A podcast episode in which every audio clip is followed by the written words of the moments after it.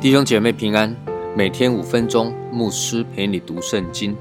今天我们要读的经文是马太福音第十二章二十二到三十节。当下有人将一个被鬼附着、又瞎又哑的人带到耶稣那里，耶稣就医治他，甚至那哑巴又能说话，又能看见。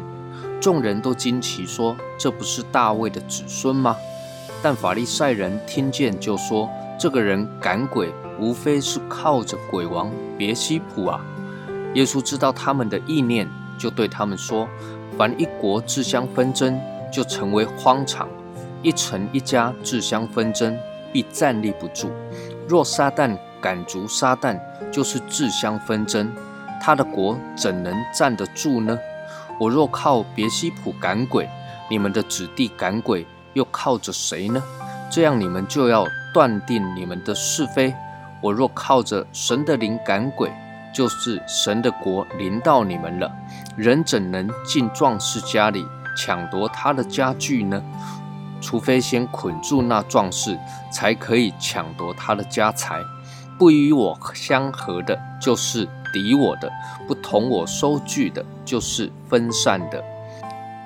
在这段经文中记载着，有人将一个被鬼附的人带到耶稣的面前来。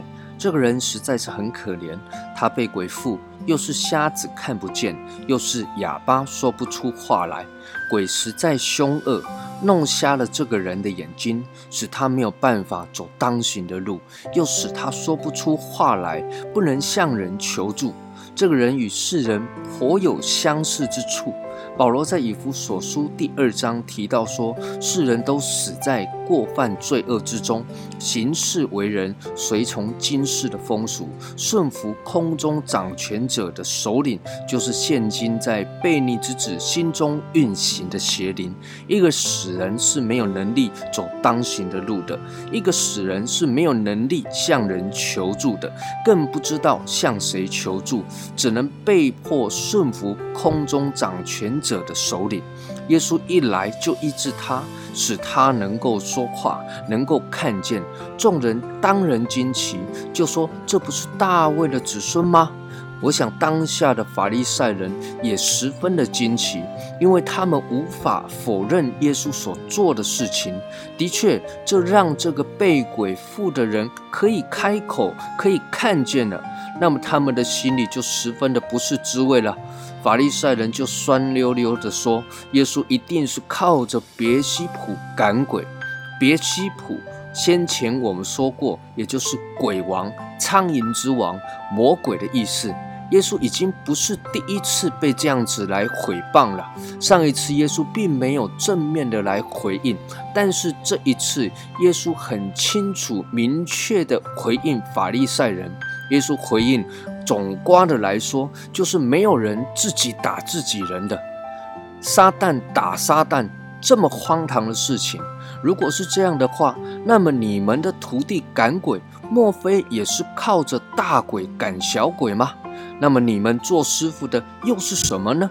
耶稣这一段话必定让法利赛人哑口无言。耶稣就继续说：“我若靠着神的灵赶鬼，那么也就是神的国临到你们了。神的国的临到，代表着撒旦国的败坏。”耶稣接着说。一个很有意思的比喻，他说：“人怎么能够进到壮士的家里抢夺家具呢？除非先把壮士捆绑了，才能抢他的家财。请注意，这里前面用家具，后面用家财。前面家具的意思，也就是器皿，代表神的百姓；后面家财的意思，与壮士家里。”用的是同一个字，也就是撒旦所辖制的这个世界。换句话说，耶稣要表达的是什么呢？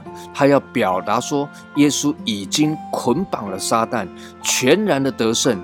耶稣还要将一切属神的百姓从罪恶中拯救出来。愿神赐福于你。